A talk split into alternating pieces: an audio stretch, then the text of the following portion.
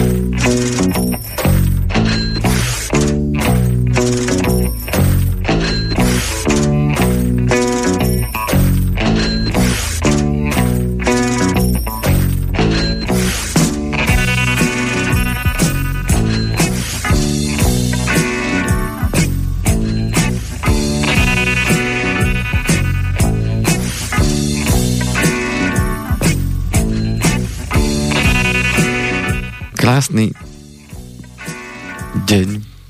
síce netradične, keďže je piatok, avšak som veľmi rád, že sa to podarilo tento týždeň, nakoľko uh, ten pondelok to nebolo z mojej strany možné kvôli pracovnej zaneprázdnenosti, tak chcem vás teda, vážení poslucháči a poslucháčky, pozdraviť v tento uh, krásny vyzerá, že bude aj slnečný deň spoza mikrofónu Slobodného vysielača, aby som sa opäť s vami mohol podeliť o uh, informácie, ktoré vám chcem teda odovzdať a ktoré vám, verím tomu, budú nápomocné v tom najbližšom období, nakoľko práve ten začiatok roka býva spojený práve s takými uh, rozhodnutiami, že čo ideme teda možno urobiť inak, alebo čo ideme urobiť lepšie a v závislosti od toho nás zaujímajú teda informácie, že čo by bolo teda vhodné urobiť a ako sa možno ten rok 2024, ktorý je teda pred nami, hoci už teda mesiac máme za sebou, ide to neuveriteľne rýchlo zase. A ako hovorí klasik, koniec roka sa blíži, tak je dobré tie rozhodnutia teda urobiť čím skôr a, hlavne teda e, sa informovať o tom, že aké tie rozhodnutia by teda sme mali urobiť a, a k tomu verím tomu, že vám dnes niečo poviem, aby ste tie rozhodnutia teda mohli urobiť správne. Takže veľmi sa na to teším a, a verím, že aj poteším pána Krčiaka, Dobrý sa deň. už tu na mňa usmieva. Som sa chvíľku cítil ako tá mokrať, ktorá má dnes svetový deň, keď ste sa tam zasekli v úvode. Že čo chcete povedať? Aký, čo krásny. Že na niečo pozeráte si Ano, tam. Na vás som sa díval. No ďakujem. No, tak, tak mi až preskočilo. ja sa cítim dnes ako Alexander Selkirk. Viete, kto to bol? Nie. To bol zachránený stroskotanec podľa uh, predloha teda románu Robinson Crusoe. Aha. A práve v tento deň bol údajne v roku 1709 zachránený. Uh-huh. A vy ste sem tiež dnes prišli ako záchranca, aby ten deň bol krajší. Ale nezabúdajte ešte na ďalšie veci, že poprvýkrát v kriminalistike napríklad použili detektor lži tiež druhého, druhý, uh-huh. v 1936. A ďalšia vec, ktorú treba brať na zretel, je rok 1989. Vtedy v Československu vykonali poslednú popravu. Uh-huh. Takže to, toto všetko na vás... Chceli Jak ste vy zaseknutí, tak som zase si ja pripravil takéto tri seky, z nich si môžete vybrať, ktorý, ktorý by vám bol najbližší. Dnes máme aj hromnice. Viete o tom? Na hromnice. O den více. O více. Máme teraz rok, keď je o deň viac. Áno. A tento deň sa môže pamätať aj preto, lebo je to 33. deň a do konca roka nám zostáva 333 dní. Vďaka tomu navýšenému. Nádhera. Že? Ľahko zapamätateľné. Áno. A preto si budú ľudia pamätať aj dnešné finančné zdravie. Dobre, dobre som to Krásny úvod. pospájal. Krásny úvod ste pripravili. Ďakujem veľmi pekne, lebo ja v tých úvodoch naozaj nie som veľmi No, doma. takže výborné, že ste to napokon presunuli práve do tohto dňa, keď sa svojho času narodil napríklad aj Pavol Orsak Hviezdoslav, tak by sme aj jemu mohli vzdať hold takto v úvode. Vzdávam. No. Určite. Hajníkovú ženu poznáte, aj Bútoru a Čútoru. Hajníkovú ženu nepoznám, Ežo Vokolnínsky. ale nejakých hajníkov poznám, ale ich ženy nie. Gábor Volkolínsky, to vám hovorí Áno, to hovorí No, samozrejme. to sú diela tohto sú pána. diela, áno, takže áno. aj na ňo sa môže dnes spomínať. Oni mali svojho času iné starosti, My máme svoje. my máme svoje. Každá doba Prišli ste sem aj s radosťami, predpokladám. Tak verím tomu, že aj s radosťami a hlavne teda s informáciami a v končnom dôsledku uh, už každý si z toho môže vybrať to, čo bude potrebovať a či mm-hmm. už to zoberie ako pozitívnu, alebo možno uh, Tak ešte jednu pozitívnu dám. tak Dnes má narodeniny aj pán Kiska. môj menovec, áno. Dobre. Všetko najlepšie prajeme No. pánovi Kiskovi. 61 rokov. Tak na diálku pozdravujeme. Ten sa tiež točil okolo financií ako aniel. Áno. Lietal. A tak Hovorili, že dobrý. v zásade bol uh, súčasťou finančného trhu. Uh-huh. Keď prišiel, uh, prišla firma Triangel ako uh, firma, ktorá prvá na splátky začala teda mm-hmm. poskytovať tovar. Takže, uh, takže áno, bol no. súčasťou financ, finančného trhu. A ten, také. kto súčasťou finančného trhu ani tak veľmi nebol, skôr toho umeleckého a je stále ešte, tak sa narodil do rodiny a získal krásne priezvisko Ondřej Brzo Bohatý. Áno. Syn Radka Brzo Bohatého, Hany Gregorovej. Takže aj to je krásne mať dnes narodeniny a byť už čoskoro stále bohatý. Áno, brzo. Brzo. Áno. Takže toto všetko si môžeme spájať s tým druhým februárovým dňom, ale vy k tomu pridáte aj svoje body. Určite áno. A ten e, dátum 2.2. v podstate znamená aj to, že a tu si urobíme taký ten povestný mostík uh-huh. k našej téme a vrátim sa teda k tomu, čo sme spomínali mm, ohľadom e, toho štátneho príspevku v rámci hypoték, tak e, ja by som doplnil teda informácie, ktoré, ktoré e, sa dostali teda e, na verejnosť a trošku si to pripomenieme, pretože tých hypoték je naozaj teda dosť. Tak tým pádom verím tomu, že toto budú zase cenné informácie pre, práve pre tých, ktorí hľadajú teraz informácie, čo teda, ako si môžu uplatniť teda ten, ten štátny príspevok, respektíve akým spôsobom treba postupovať. Takže uh, práve ten dátum 2.2. hovorí o tom, že už je možné teda podávať tieto žiadosti. A tým pádom uh, o čo ide? Vrátime sa teda k tomu, že uh, tá prvá pomoc, nazývame ju žiadosť o mimoriadný daňový bonus, alebo teda mimoriadný daňový bonus je práve tá prvá z tých pomocí zo strany štátu ohľadom hypoték a tá platí pre tých, alebo je teda dostupná pre tých ľudí, ktorým v roku 2023 sa zvýšila splátka hypotéky, ako sme už avizovali.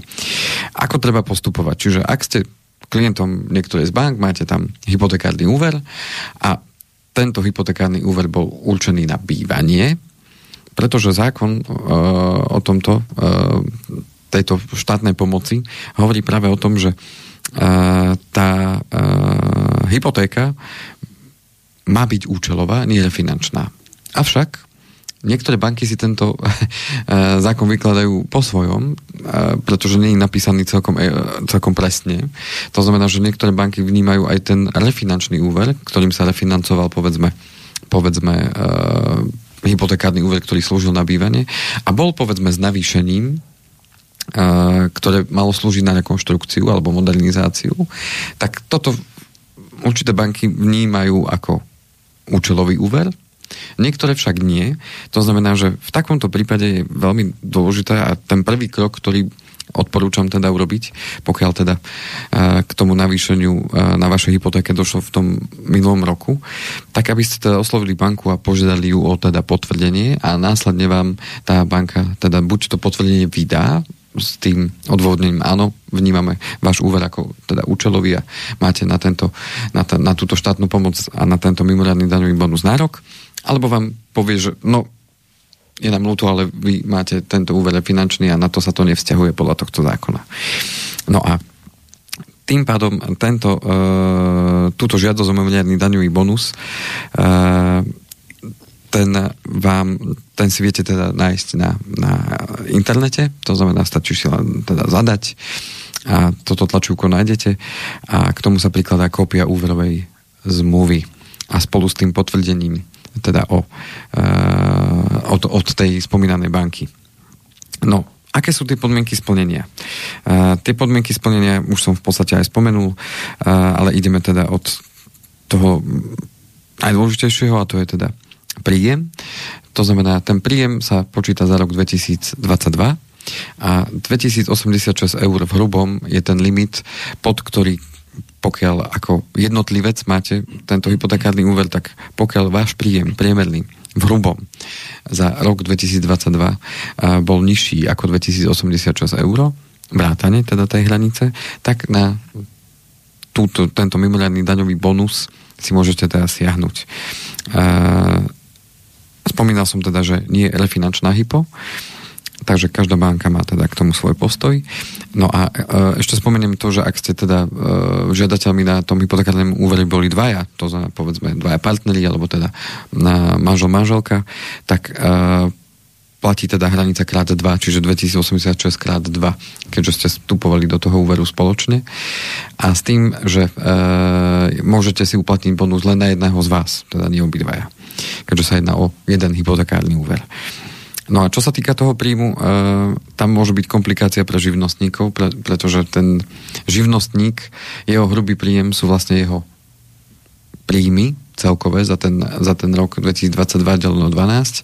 Avšak ten e, živnostník potrebuje samozrejme, e, alebo tie príjmy má vyššie práve aj vďaka tomu, že on teda časť tých peňazí, ktoré príjima, potrebuje naspäť vrátiť do toho podnikania. To znamená, že uh, to si potom odpočítava v rámci daňového priznania uh, ako náklady na svoju činnosť.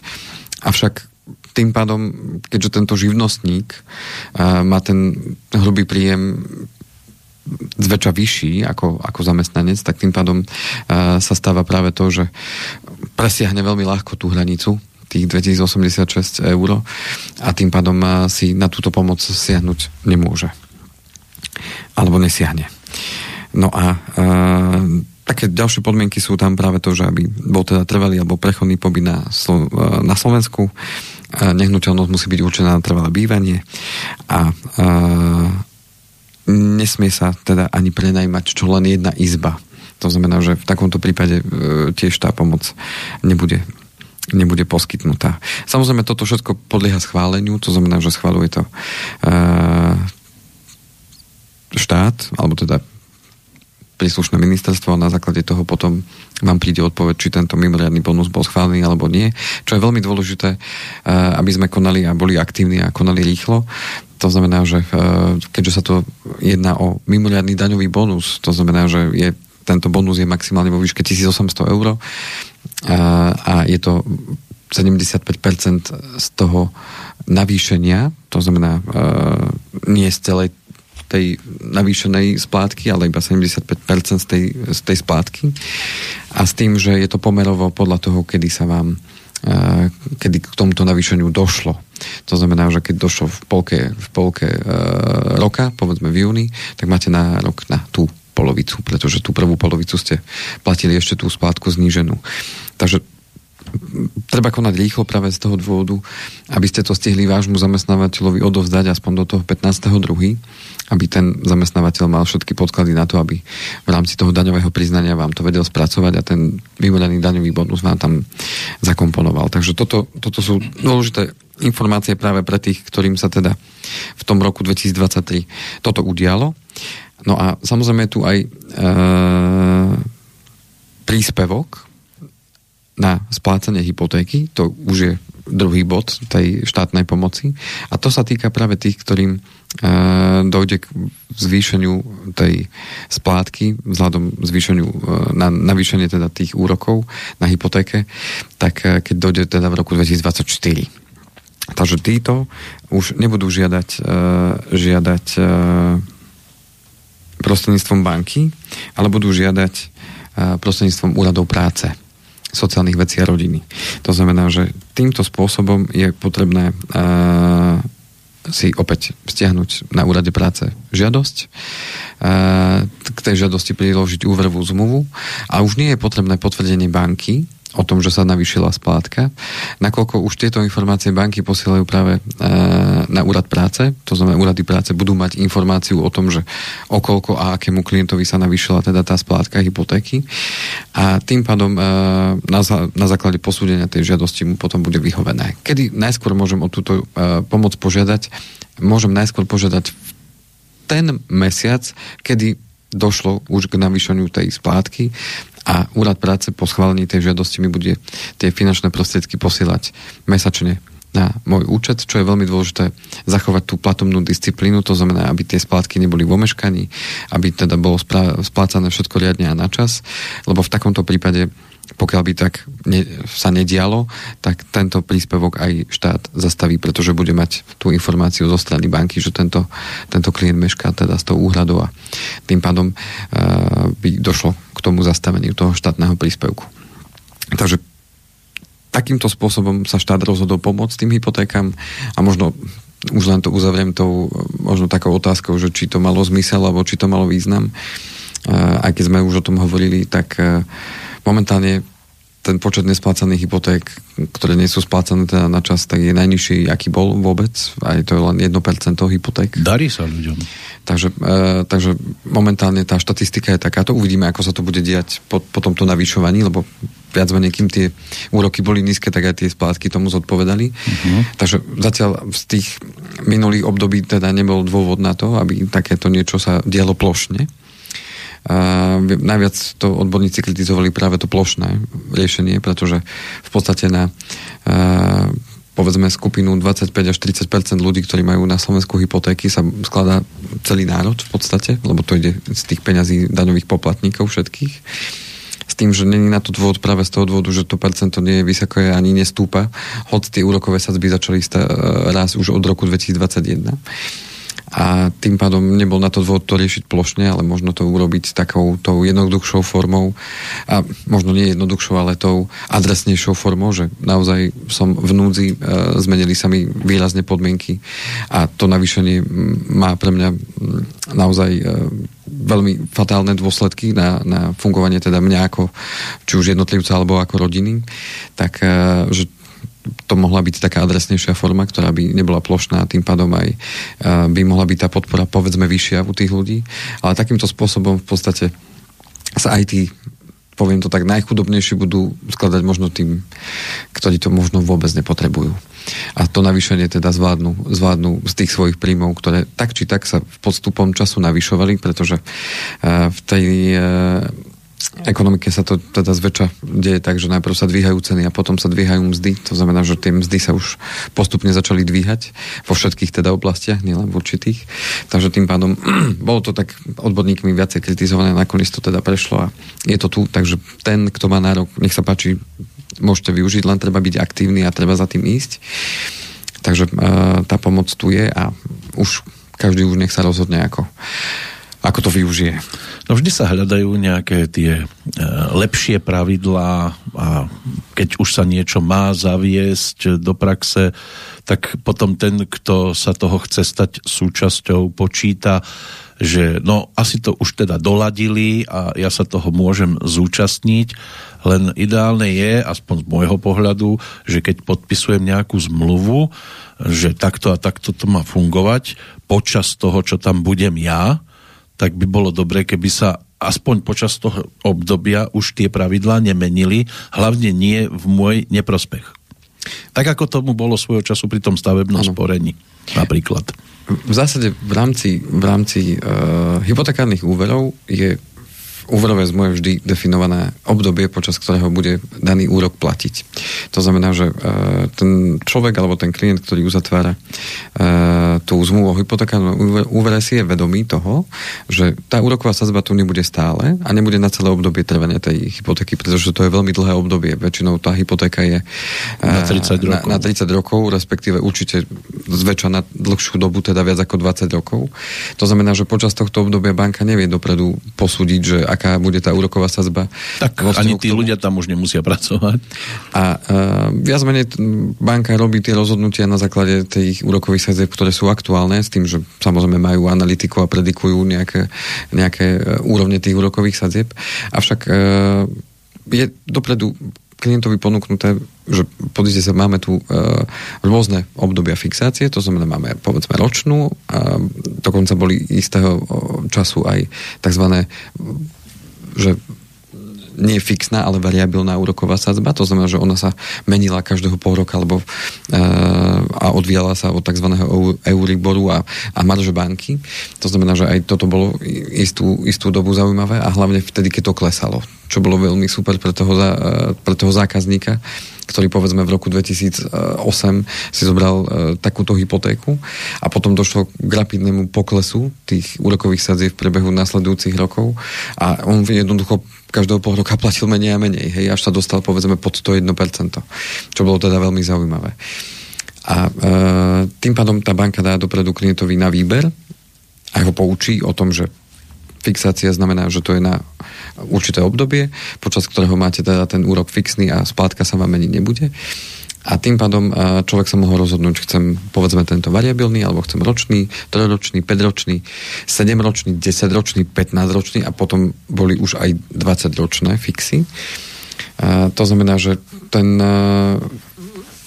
zákazník sa mohol rozhodnúť, že ktorú z tých fixácií si vyberie a samozrejme čím dlhšia fixácia, tým vyšší úrok lebo banka počíta aj s tým, že tie úroky sa môžu teda v budúcnosti meniť, navyšovať a tak ďalej.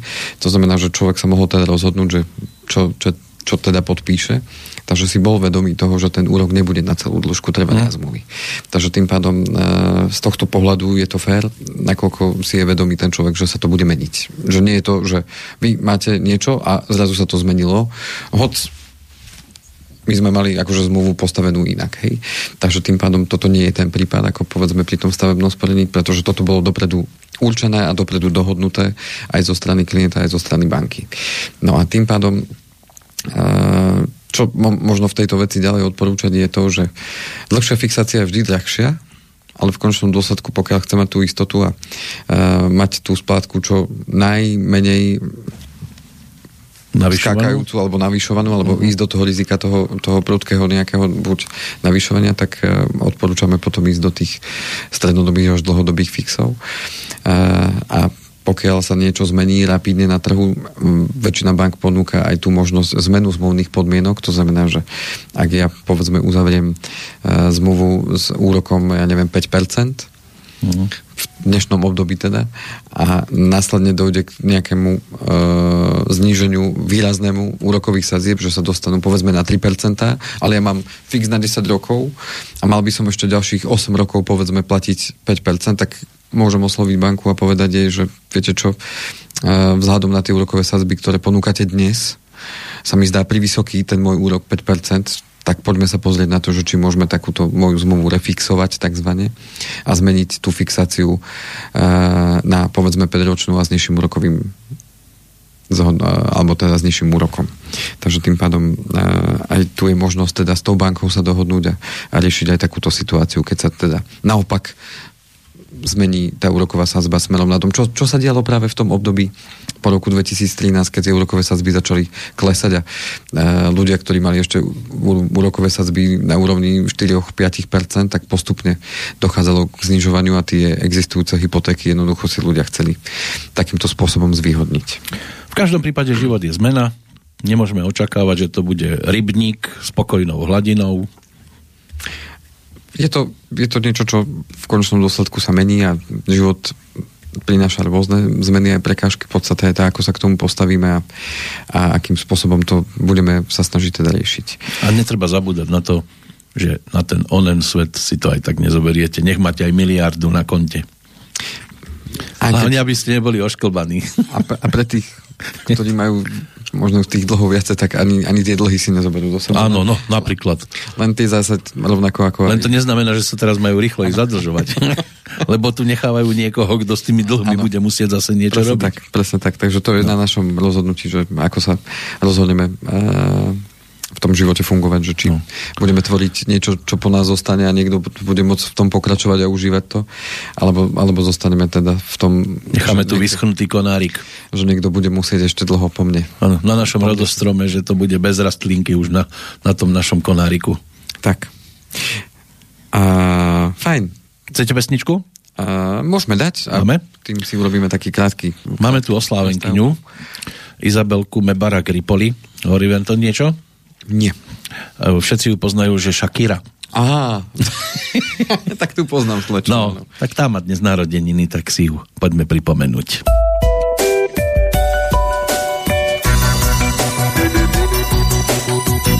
Počúvate slobodný vysielač.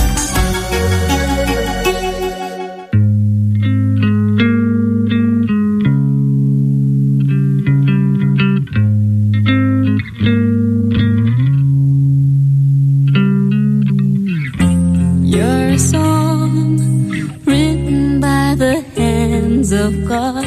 Don't get me wrong, cause this might sound to you a bit odd, but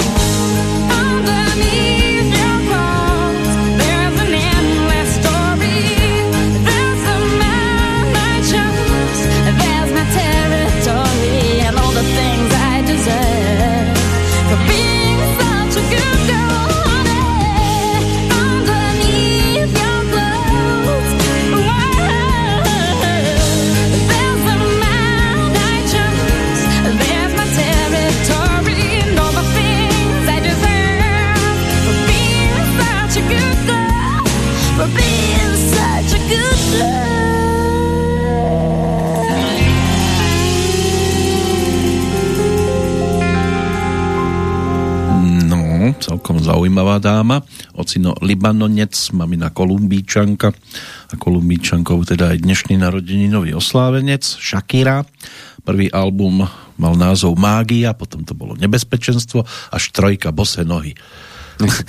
Ale vyzerá to, že na boso bude chodiť asi aj ona, lebo tých 14,5 milióna na daňových únikoch a dohoda so súdom, tuším, že tam bola nejaká. Uh-huh. To je dobrá sumička. Tak uh, ťažko povedať, že aké, aké sú jej príjmy. No, áno, určite budú vyššie. Takže... Ale aj tak neviem, čo to s tými ľuďmi urobí, že takúto vysokú čiastku nechcú dať, že či nechcú nejakých príživníkov živiť na úradoch, alebo si myslia, že si to nikto nevšimne. Lebo to je dosť, keby to bolo, že tisíc, dve tisíc, ano. ale 14,5 milióna. To už predsa nemôže niekomu prejsť. Je to už domová suma peňazí, určite, mm. a v končnom dôsledku už ťažko povedať. Museli by sme bližšie poznať tú situáciu. Máte upratovačku na 20 rokov zaplatenú. Áno, to by sme potrebovali vysvetlenie, alebo viac ísť do hĺbky, že čo sa tam udialo. Že, a to nie len ona, to sú ďalší, ktorí tiež mali podobné daňové úniky a športovci a podobní. Áno. Takže niekde sa to tam v, tom, v tej hlave nejaký červík usadí a čo keby si si nechal 14 miliónov? Nikto si to nevšimne. E, ťažko povedať. Ne, a vy ešte, môžete len ešte som, ešte som nebol v takej situácii. Nevidel som ani milión pohromade a je to ešte 14 miliónov. A, a to nehovorím o tých peniazoch, ktoré zostali na účte, ktoré nebolo treba posielať. Je to ťažký život podľa mňa toto. Mať takéto peniaze. Ale aspoň chvíľku by to nebolo zle si vyskúšať. Či? Skôr, skôr ide o to, že uh, možno s tým, že človek si váži to, akým spôsobom uh, zarobil tie peniaze, že to niečo stálo. A tak, tak určite si to aj zaslúži tak, si nejaké takže... peniaze, lebo tak po celom svete predaný kopec ano. nosičov hudobných a koncerty vypredané. A, a je to ďalej. na druhú stranu aj taká daň za tú, za tú uh, do istej miery uh, to, že človek stratí tú anonymitu. Áno, súkromie. Nemôžete ani do obchodu, na rožky a tým pádom, tým pádom to chcem povedať, že ono, ono všetko niečo stojí a v končnom dôsledku možno sa hľadajú cesty, ako, mm. ako povedzme tie finančné prostriedky mm, nedať, nedať len tak z rúk, lebo ich viem povedzme nejako využiť a to už či to niekto využije na pomoc aj iným a tak ďalej, že on rozhodne o tom, že ako to bude. Tak áno, partner a... tiež inak bol úspešný, a už teda nie sú spolu, španielský futbalista, Gerard Piqué. A ďalšia vec je teda potom tá, že či sa tam pohybujú niekde na hrane toho, že čo, čo sa môže, čo sa nemôže, mm. keď sa už jedná o takéto veľké peniaze a, a potom keď ten súd, alebo povedzme e, ten daňový, daňový úrad, alebo ako to nazveme, a sa to potom e, dáva až na ten súd, e, že či to bolo naozaj na hrane a či si to ten človek vie obhájiť a, alebo nie, tak Zjavne, zjavne ono to má nejaký zmysel, keď sa to deje viacerým, tak to není podľa mňa ani o tom, že by nechceli akože dať, len, len no, sú si vedomi toho možno. Ona že... údajne najskôr tvrdila, že nič také nespravila a potom vraj sa dohodla so súdom, mm. No ale keď niečo nespravíte, tak nepotrebujete sa s nikým na niečom dohadovať. Preto hovorím, že tam možno bolo niečo také veľmi na hrane, čo sa mohlo udieť tak alebo tak. Hej? Mm. A aj tie zákony nie sú dokonalé a myslím, že ani Slovensko nie je výnimkou, že nájdú sa, nájdú sa také na pováženie. No, nemuseli by sme ďaleko takže... chodiť, však už tu dnes bol spomínaný jeden pán, ktorý mal ano. tiež problémy s daňami. Áno, takže... A, až ho nazývali podvodníkom. Ako sa hovorili, že, že ten paragraf je preto zakrútený, lebo, lebo, lebo sa dá všelijako krútiť, kľúčkovať a o tom je teda celé ten, celý ten právny systém a, a všetko s tým spojené. Že keď dvaja robia to isté, nemusí to byť to, to, to isté. isté. Áno. a že jedna plus jedna nie je dva. Áno. Môže byť aj minus jedna. Aj Záleží, kto to určuje. Presne tak. Niekedy môžete dostať za to, že dáte jedna plus jedna dva, môžete dostať jednotku a niekedy, keby tam sedel niekto, kto vás nemá rád, aj tak vám to neuzná. Tak. Tak, no ale keď sme pri tých číslach, mm-hmm. tak mhm. poďme, poďme si tie čísla uh, pozrieť, lebo uh, avizovaná téma bola hlavne teda uh, na aktuálnu situáciu na tých finančných trhoch a čo nás čaká a, a čo možno bude. Uh, a preto som to poňal aj tak globálne a preto si dneska hráme aj pesničky uh, s takou celosvetovou tematikou. Už sme sa ne, ne, ne, nesústredili len na, na, čes, na naše územie, áno? Na československú tvorbu, lebo už sa to bude týkať sveta. Uh-huh. A v krátkosti poviem teda, aký bol ten rok 2023 pre finančné trhy a povieme si teda, čo v tom roku 2024 môžeme očakávať, na čo sa sústrediť a ako to vidia odborníci uh, v oblasti teda investovania. Tak ten rok 2023 uh, eh, po takom tom roku poklesu v roku 2022 teda bol teda výrazný pokles aj na tých finančných trhoch, čo bolo teda spôsobené už aj tým dojazdom e, toho e, pandemického obdobia a zároveň teda aj e, s takým by som povedal komplikovaním geopolitickej situácie, ktorá sa teda v tom roku 2022 začala tak e, naozaj komplikovať a vznikali tam teda jednak e, už napätie na, na Ukrajine a tak ďalej a všetko s tým potom súvisiace, tak uh, ten koniec roka bol taký veľmi, veľmi uh, negatívne poňatý, alebo išlo teda smerom dole tak rok 2023 na, naproti tomu teda bol veľmi pozitívny v tom zmysle, čo sa dialo na tých finančných trhoch, to znamená všetky akciové tituly, e, či už zoberieme Ameriku, Európu, e, tak zaznamenali teda výrazné rasty oproti roku 2022 keď sa uh, dotknem trošku uh, toho vývoja v, v USA, tak uh, tam uh, index Standard and Poor 500, teda 500 najväčších spoločností e, Ameriky, tak e, naozaj mal veľmi pekný výsledok a to vďaka 7 tzv. statočným, tak to nazývajú teda odborníci. A to bolo 7, 7 spoločností, ktoré, ktoré potiahli ten index teda smerom hore hlavne v závere roka a boli to hlavne teda technologické spoločnosti ktoré takýmto spôsobom dokázali, dokázali e, ten výsledok na sklonku roka teda spraviť naozaj veľmi zaujímavým.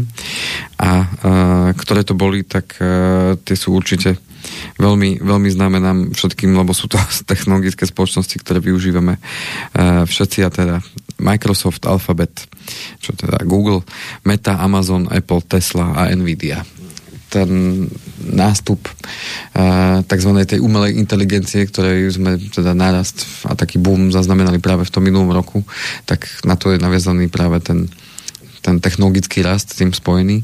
Takže toto boli tie spoločnosti, ktoré mali teda obrovské, obrovské teda nárasty a uh, ku koncu roka to bolo len týždeň pred koncom 75% zhodnotenie si pripísali tieto spoločnosti za posledný týždeň, takže to bolo, to bolo práve to, čo to ťahalo v tej, v tej Amerike. No a uh, ten rok 2023 teda bol oživením aj na tých dlhopisových trhoch. Uh, aj tam sa teda po tých mínusových číslach začali objavať teda zelené, firm, e, zelené čísielka. No a, a každom prípade to zvyšovanie úrokových sadzieb sa vždy prejaví na tej druhej strane a tým pádom zvyšovanie aj v tých dlhopisových fondoch, alebo teda dlhopisoch ako takých. No a, a tým, pádom, tým pádom môžeme očakávať a už prechádzam teda pomaličke na ten rok 2024, že môžeme očakávať ten rast dlhopisov práve aj v tom v tom nasledujúcom roku a v tom ďalšom období. To znamená, že ten rok 2024, ktorý teda už začal a už mesiac máme za sebou, tak bude e, v tom znamení e, toho, že tie úrokové sazby prinesú práve výsledky v týchto dlhopisoch a v dlhopisových fondoch. A v každom prípade e, podľa vyjadrenia Moniky Defend, ktorá je teda vedúca e, v jednej spoločnosti, teda konkrétne Amundi Investment Institute, tak ona to opísala, že to, čo sa bude diať teda v roku 2024, že majú také ako keby v hmle, pretože je tam viac e, faktorov, ktoré ovplyvňujú to, že je to také neprehľadné a že nedá sa presne učiť, čo sa bude teda diať.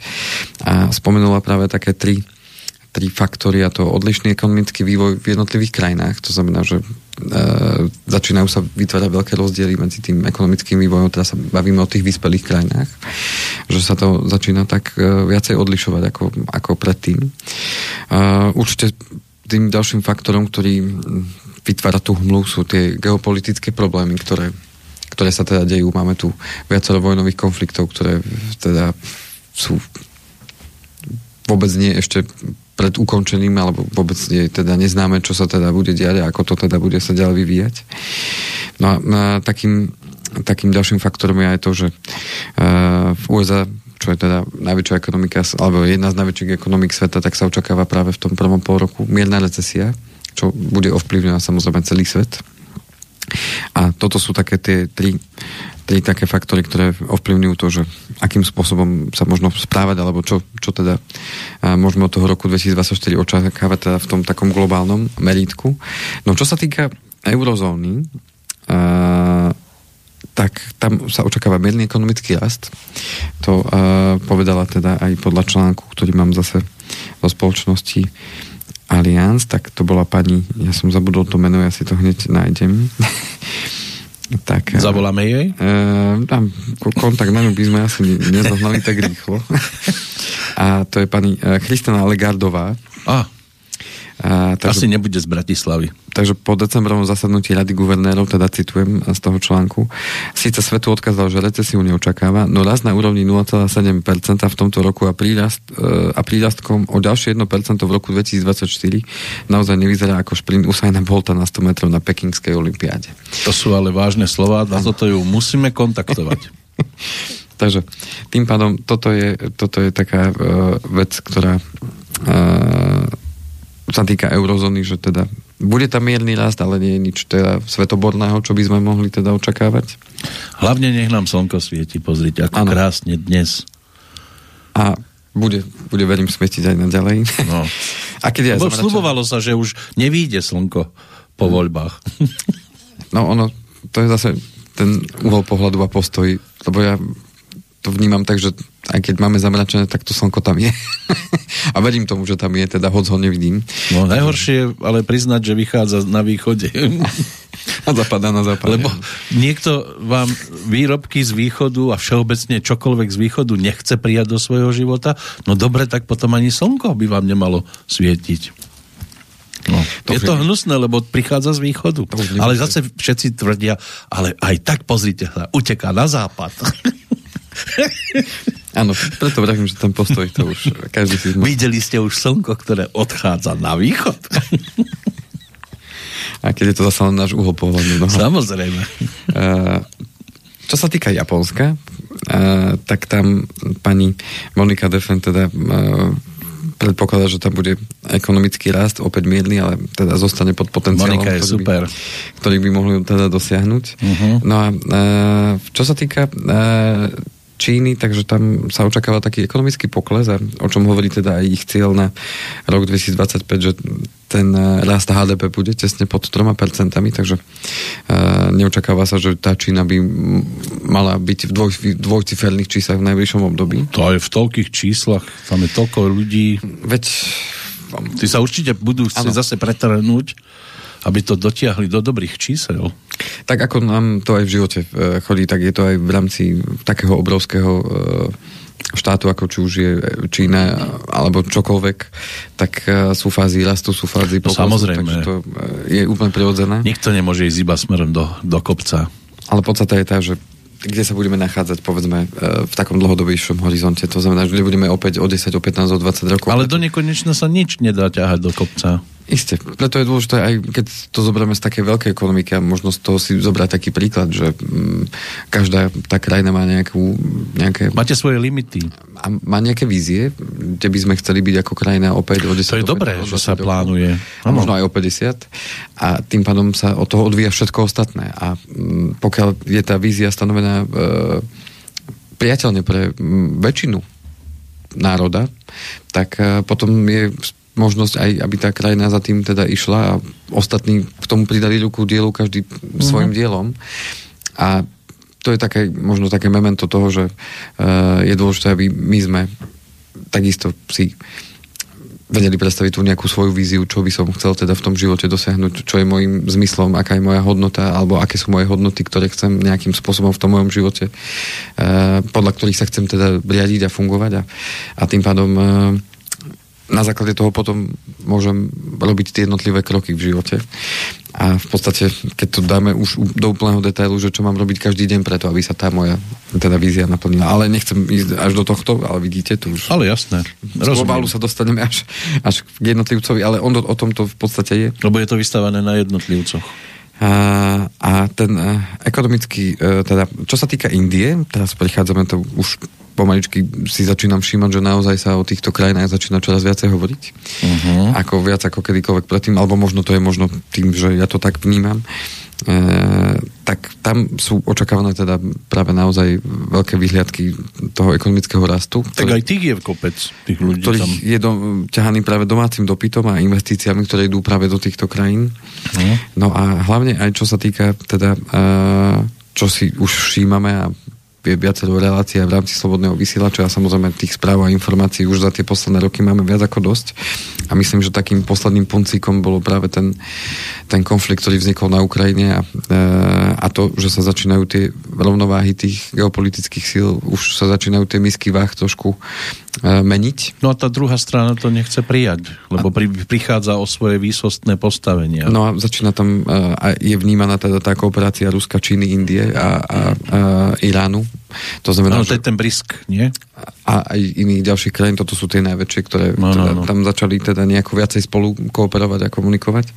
To znamená, že aj to môže spôsobiť práve ten vz, to sa, ktorý... Oni to aj očakávajú, že to spôsobí, preto do toho ano. išli, predpokladám.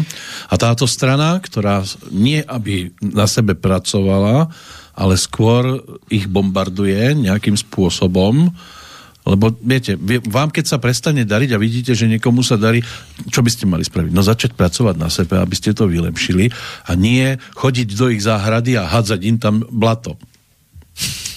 No, takto sa to žiaľ dnes ano. robí. To, je, to máte aj pri, my to vidíme v tej mediálnej oblasti. Ano. Nie, aby tie médiá začali pracovať a pr- zamysleli sa nad tým, že čo robia zle, ale oni chodia k nám a škodia nám. Ano. a budú sa sám smiať a takisto aj tá americká strana sa smeje teda z tej ruskej, indickej a, a všetkým tým Juhoafrická republika je tam tuším tiež ano. A, a Brazília, tak sa tomu smejú a, a, a, a robia im len naprieky. A tu sa dostávam pekne k tej téme, že potom sú tu tzv. rozvíjúce sa trhy, medzi ktoré patrí práve aj Ázia, aj štáty Južnej Ameriky. Uh-huh. A spomínaná teda Brazília, ktorá má teda to obrovské tiež prírodné bohatstvo, ktoré teda sa nedá... Nejako... Tak oni to ohryzávajú, tu, tam tie pralesy. A, a nie len to, ale, uh-huh. ale aj e, minerály a, a, a tak ďalej.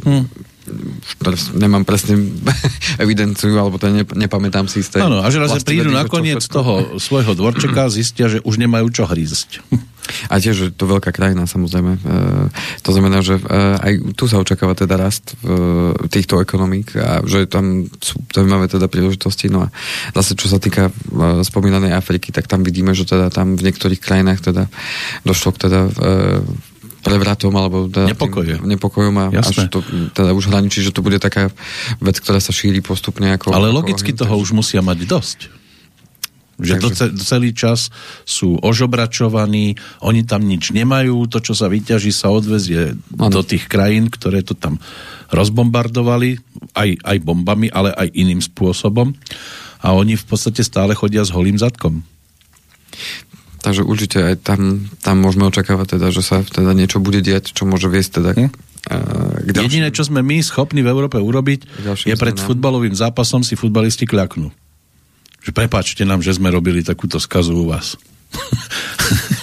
A nie, aby teda nechali tú krajinu žiť si svojim životom, nemôžu, lebo vidia, že sú tam um, tie bohatstva prírodné, ktoré oni už využívajú natoľko, že bez nich by boli ano. viete kde. Áno. Čiernej diere. No a čo sa týka teda očakávaní v rámci inflácie, lebo tá je viac menej e, spojená zase s tou monetárnou politikou tých, e, tých e, centrálnych bank a my viac menej sme teda v tom priestore, kde zväčša teda je pre nás veľmi dôležité, ako sa správa Európska centrálna banka, ako sa správa uh, Americká centrálna banka, lebo od toho sa veľa odvíja. tak uh, čo sa týka Ameriky, tak tam teda sú informácie, že by chceli teda znižovať postupne už tú základnú úrokovú sadzbu, čo teda je dobrá správa pre investorov a pretože teda peniaze budú lacnejšie a tým pádom znižujú sa aj úrokové sadzby, takže budú môcť či už spoločnosti alebo, alebo ľudia požičavať teda peniaze lacnejšie a tým pádom... Aj v Amerike sa dajú ešte požičať peniaze? Áno. Keď oni už sú dlžníkmi, nie? Neviem, Avšak... viete si predstaviť, že ja by som chodil zadlžený po svete a riadil by som financie? No, to je zase na, na je to, celú, dá sa to? To je, na celú, dá sa to. to je zase na celú reláciu. Ja viem.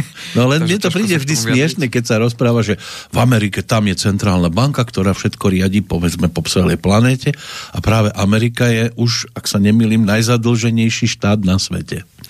Uh, áno, ten dlh teda prudko stúpa. No? Uh, v každom prípade nie je to banka, ktorá by riadila všetko na svete, hej? Tak, ale v zásade... áno, preto sa tí Rusi a tí áno, odpájajú, idú svojim smerom. Ale v zásade, v zásade uh, je americký dolár ako všeobecne uh, má to tradíciu. Akceptovateľnou, akceptovateľnou menou a stále tú silu si udržiava práve v tom. No dolár nemôže za to, čo s ním robia tí ľudia. To žiadne peniaze za to nemôžu.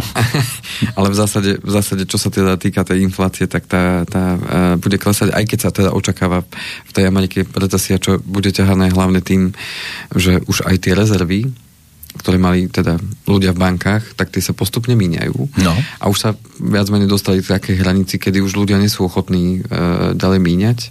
To znamená, že môže sa tá recesia prejaviť práve aj vďaka tomuto faktoru, že ľudia prestanú teda už tie spotrebné statky e, kupovať kvôli tomu, že už OK, už stačilo, lebo už teraz si nemôžeme dovoliť kúpiť novú telku, už nebudeme teraz kúpovať takéto, takéto veci. Takže, Nemôžeme ju mať už aj na záchode, už ju máme v kúpelke. Takže bude, bude to klesať práve, práve aj vďaka tomu, teda v tom prvom pol roku, ale to chcú práve e, naštartovať, keďže už sa im darí tú infláciu postupne e, skresávať, tak e, znovu potom znížením postupným tých úrokových sadzieb znovu naštartovať teda to, aby, tí, uh, aby tá spotreba teda začala, začala uh, znovu stúpať.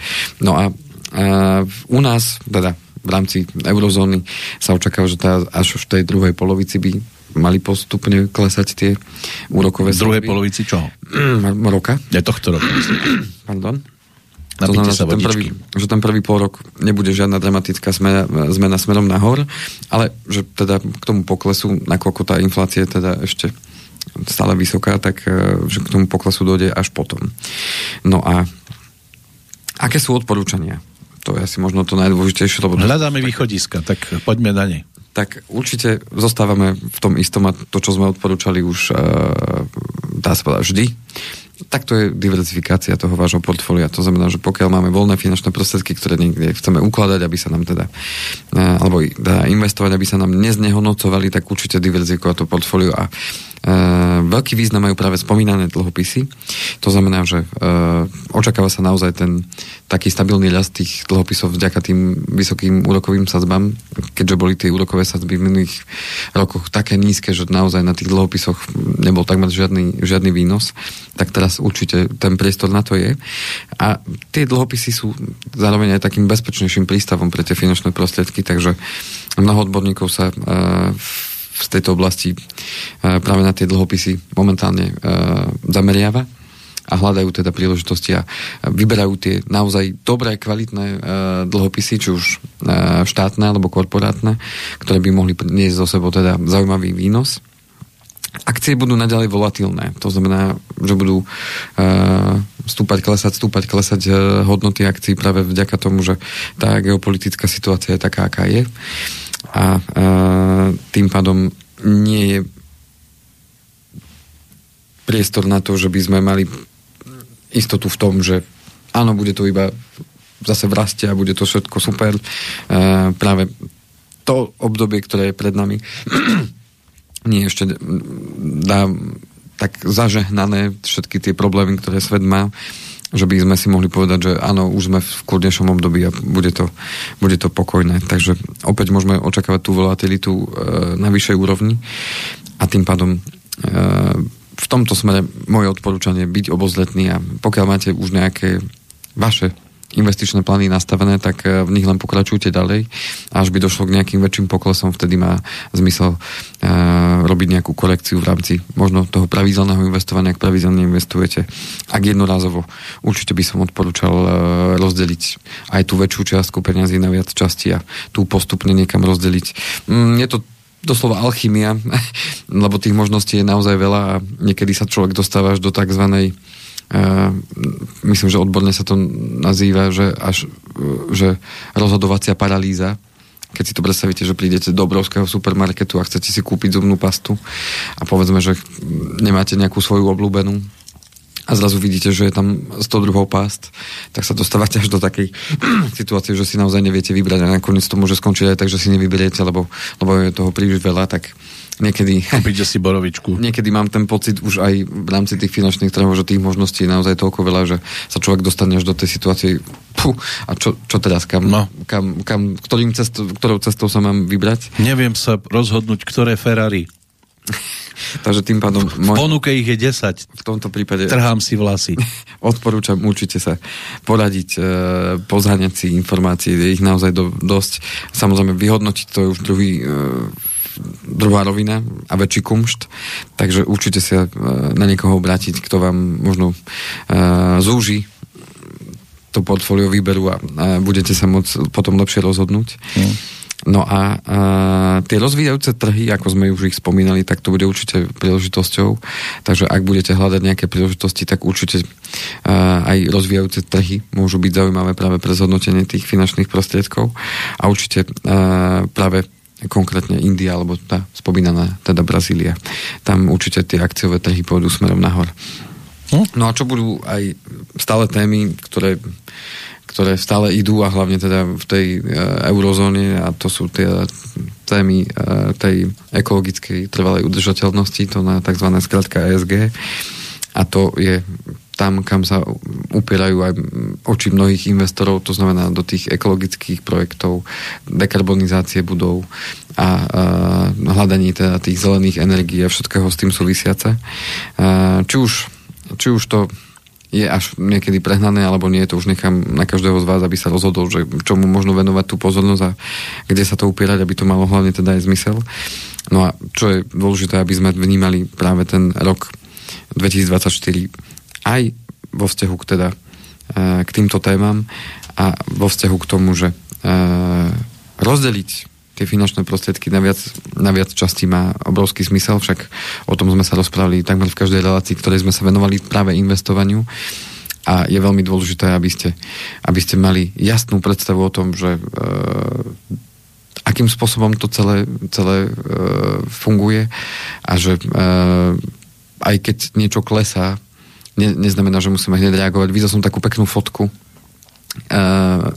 a taká um, štatistika, ja si to aj nájdem, štatistika, uh, neviem, kto to presne robil, ale je to z futbalu, vy máte Peter futbal rád mm-hmm. a je tam štatistika uh, toho, že keď brankár uh, má chytať penaltu, tak uh, má, tri, má tri možnosti. Môže sa buď hodiť doprava, doľava, doľava alebo zostane, zostane stať. stať. Uh-huh. No a čo by ste typovali, Peter, že... Uh, čo robia najčastejšie? Že čo by bolo akože najlepšie urobiť? Mm, byť tým, kto kope. Uh-huh, dobre, teraz z toho, z toho brankára. tak brankár, že čo by mal urobiť, čo by bolo najlepšie? Uh-huh. Že, aby tú pravdepodobnosť mal čo najlepšiu, že, že chytí tú penaltu. Čiže do ktorej strany sa hodím, lebo to bude asi strana podľa Ktorá z tých uh, troch možností uh, by bola pre ňo akože pravdepodobne že úplne... Doprava. Že ísť doprava. Uh-huh. No, tak si predstavte, že to je takto. Uh, čo sa týka percentuálneho uh, kopania, teda, že kam, kam, kam to hráči test, dávajú. Kam to dávajú hráči, tak uh, doľava je 32%. Uh-huh. No z jeho to... pohľadu doľava. No tak, áno. Čiže ja som povedal, dobre, doprava. Áno, áno. Hm? Ale je to 32%. Uh-huh. A, do stredu? A do stredu 29. Uh-huh. A na a, tú druhú stranu? Doprava je 39. Takže zle som, by som zahodil. Je to druhá možnosť. V podstate, v podstate ale niekde inde. Je to veľmi blízko seba. No áno. To znamená, že v podstate, keď to zoberieme z tohto hľadiska, tak, uh, tak by stačilo tomu brankárovi zostať stať a má 30, 29% šancu, tak, že to chytí. Áno, jedna Hej, ale na, napriek tomu, čo sa deje, teda štatistika z toho strany brankára, áno. skok doľava 49%. Oni skáču najčastejšie. Skok doprava 45%. A v strede zostávajú minimálne. 6%. Áno. To znamená, že uh, to je také zaujímavé a čo týmto chcem povedať vo vzťahu k tým investíciám. Uh, že vždy máme potrebu nejakým spôsobom reagovať na niečo v našom okolí alebo to, čo sa deje a tak ďalej. Máme pocit, že no nemôžem zostať len tak, musím dať čo urobiť, hej? Že máme ten no, ale našťastie brankár má no. ochrannú pomôcku v tom, alebo vetu, penalta sa nedá chytiť, dá sa iba zle kopnúť. Áno.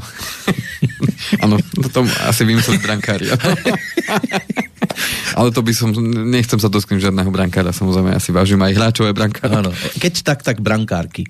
Ale čo chcem teda tým v závere ten, ten odkaz teda dať, že máme takú tendenciu vždy na všetko reagovať okolo nás a investície alebo to, čo máme teda, uh, akým spôsobom máme uložené peniaze, tak máme tendenciu reagovať hneď, ako sa niečo začne diať. Uh-huh. A tu aj z tejto štatistiky uh, chcem len dať ten odkaz, že nie je vždy potrebné reagovať na všetko, čo sa začne diať, ale podstate je tá zostať ako zostať v tom strede a zostať, uh, zostať pokojný ano. a sledovať tú situáciu a až potom sa rozhodnúť, že no. či má zmysel reagovať alebo nemá zmysel reagovať. Nie vždy je potrebné reagovať. Ano. A niekedy, niekedy je to práve lepšie zostať a nechať veci plynúť. Len vám poviem zo skúsenosti, lebo istý čas som v tej bránke stával a celkom sa aj darilo, lebo som mal také pravidlo pri týchto penaltách, hoci ja som na veľké bránky veľmi nechytával, iba na tie malé hádzanárske, ano.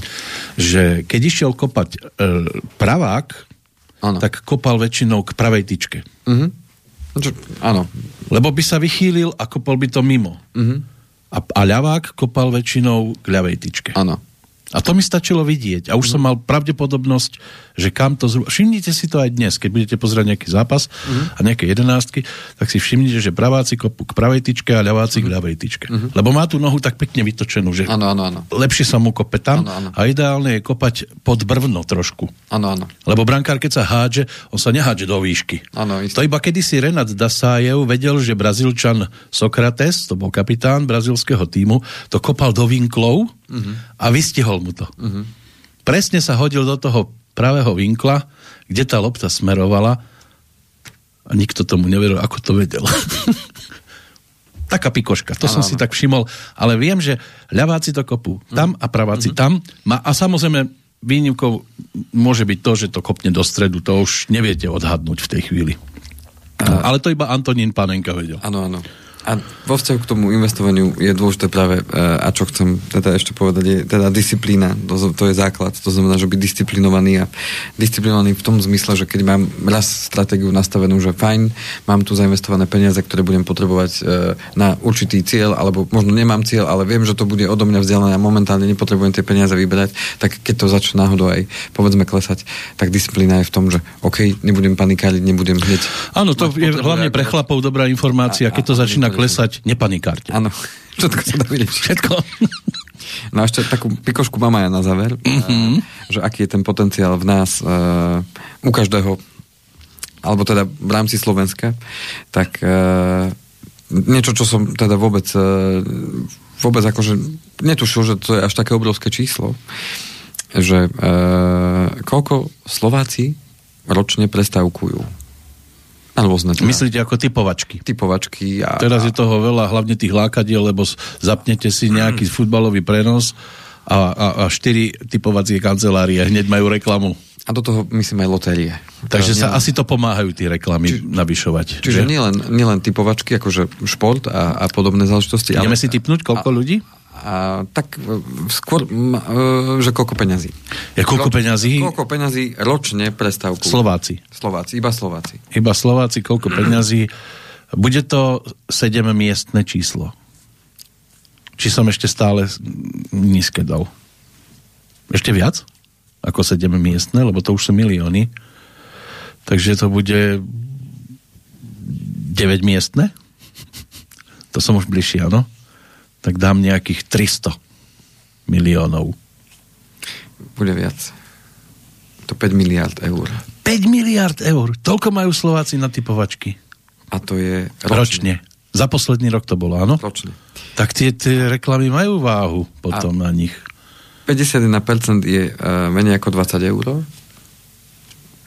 Uh, Oni im slubujú, že môžete si za určitú sumu zadarmo, alebo vám vrátime, keď nebudete úspešní. Mesač, toto je, že uh, menej ako 20 eur to je akože na mesiac. Že 51% uh, z tých, ktorí teda uh, dávajú, tak je teda menej ako 20 eur. 21 až 50 eur je 25% ľudí. Hm. 51 až 100 eur 13% ľudí a 101 až 200 eur 7% ľudí a 201 eur a viac 4%. Takže takto je to rozdelené v rámci Víťazstva tam nemáte, že koľko ľudí sa... A tu je práve dôležité, že výsledok uh-huh. s priemernou stratou 70%. Takže iba 30% vlastne sa vráti. Tak.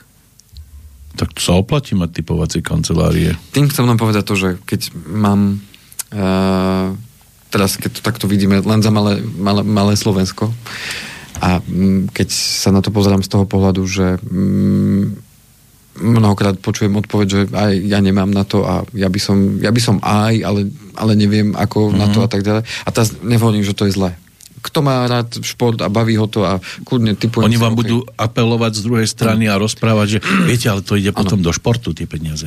Veď to je v poriadku. Hm? Ja len chcem povedať to, že, že mnohokrát potom počujeme teda tieto odpovede, že ja nemám a nemôžem a nedá sa a, a tak ďalej. A ano. potom, keď sa človek dozvie, že je to až 5 miliard eur, hm? tak je to nemalý obnos peniazy. A príde vám syn domov ktorý by z ísť, teda klubu, neviem, že ocino treba peniaze na dres. no a, a vraj tam idú takéto peniaze. No. A to ešte pozor, pán Kovalčík, ešte ľudia míňajú na alkohol, na cigarety a podobne a vidíte, a potom budú lamentovať, nemám na toto, nemám na toto. Ja môžem pripraviť na budúce, ak nájdem nejaké číslo, že koľko sa teda minie Bo si zoberte, na alkohol. Sedí v ruke, má cigaret. tiket, ktorý si typol, fajči cigaretu a popíja pivo. to je najlepšia kombinácia. A potom príde finančný poradca, no tak ideme sa pozrieť na vaše finančné toky. Joj, viete, nevychádza mi to nejako. Ani teraz mi ten zápas s Utrechtom nevyšiel. No, týmto to taká pikoška, tým nechcem sa nikoho dotknúť. A to nie je typický takže, človek na Slovensku. Takže, poslucháči, neberte to prosím osobne. Ano. Naozaj som sa snažil... Ak sme vás povedať, trafili. Chcel som len sa podeliť o takúto pikošku, lebo naozaj ma to prekvapilo, to veľké číslo. Mm-hmm. A, a v každom prípade a, vám prajem do nasledujúcich dní všetko dobré, nech vám slnečko svieti, ako nám svieti tu tak, teraz tak. do okien a uh, verím tomu, že teda o dva týždne sa budeme počuť, ale verím tomu, že teda v pondelok, teda, že Áno, nebude to piatok? Neprejdeme na piatky, ale teda bude to pondelok, uh-huh. takže uh, opäť verím tomu, že budem mať čo priniesť a budem sa teda tešiť na to, že, že sa s vami budem môcť teda podeliť o to, čo Ďakujeme pekne. Čo som navnímal. Ďakujem krásne, pozdravujem všetkých. A... Pozdravujeme, ešte im pošleme jedného dnešného oslávenca. Volá sa Howard Bellamy a spolu s bratom si hovorili Bellamy Brothers a mali jeden taký celkom výnimočný titul, tak si ho dáme ako bodku. Dnes tiež narodení nový oslávenec. A tešíme sa, to by malo byť 13. alebo 12. 12. by to malo byť. Mhm. Pondelok. Áno februára. Tesne pred Valentínom. Dovidenia, pán Kovalčík. Do počutia.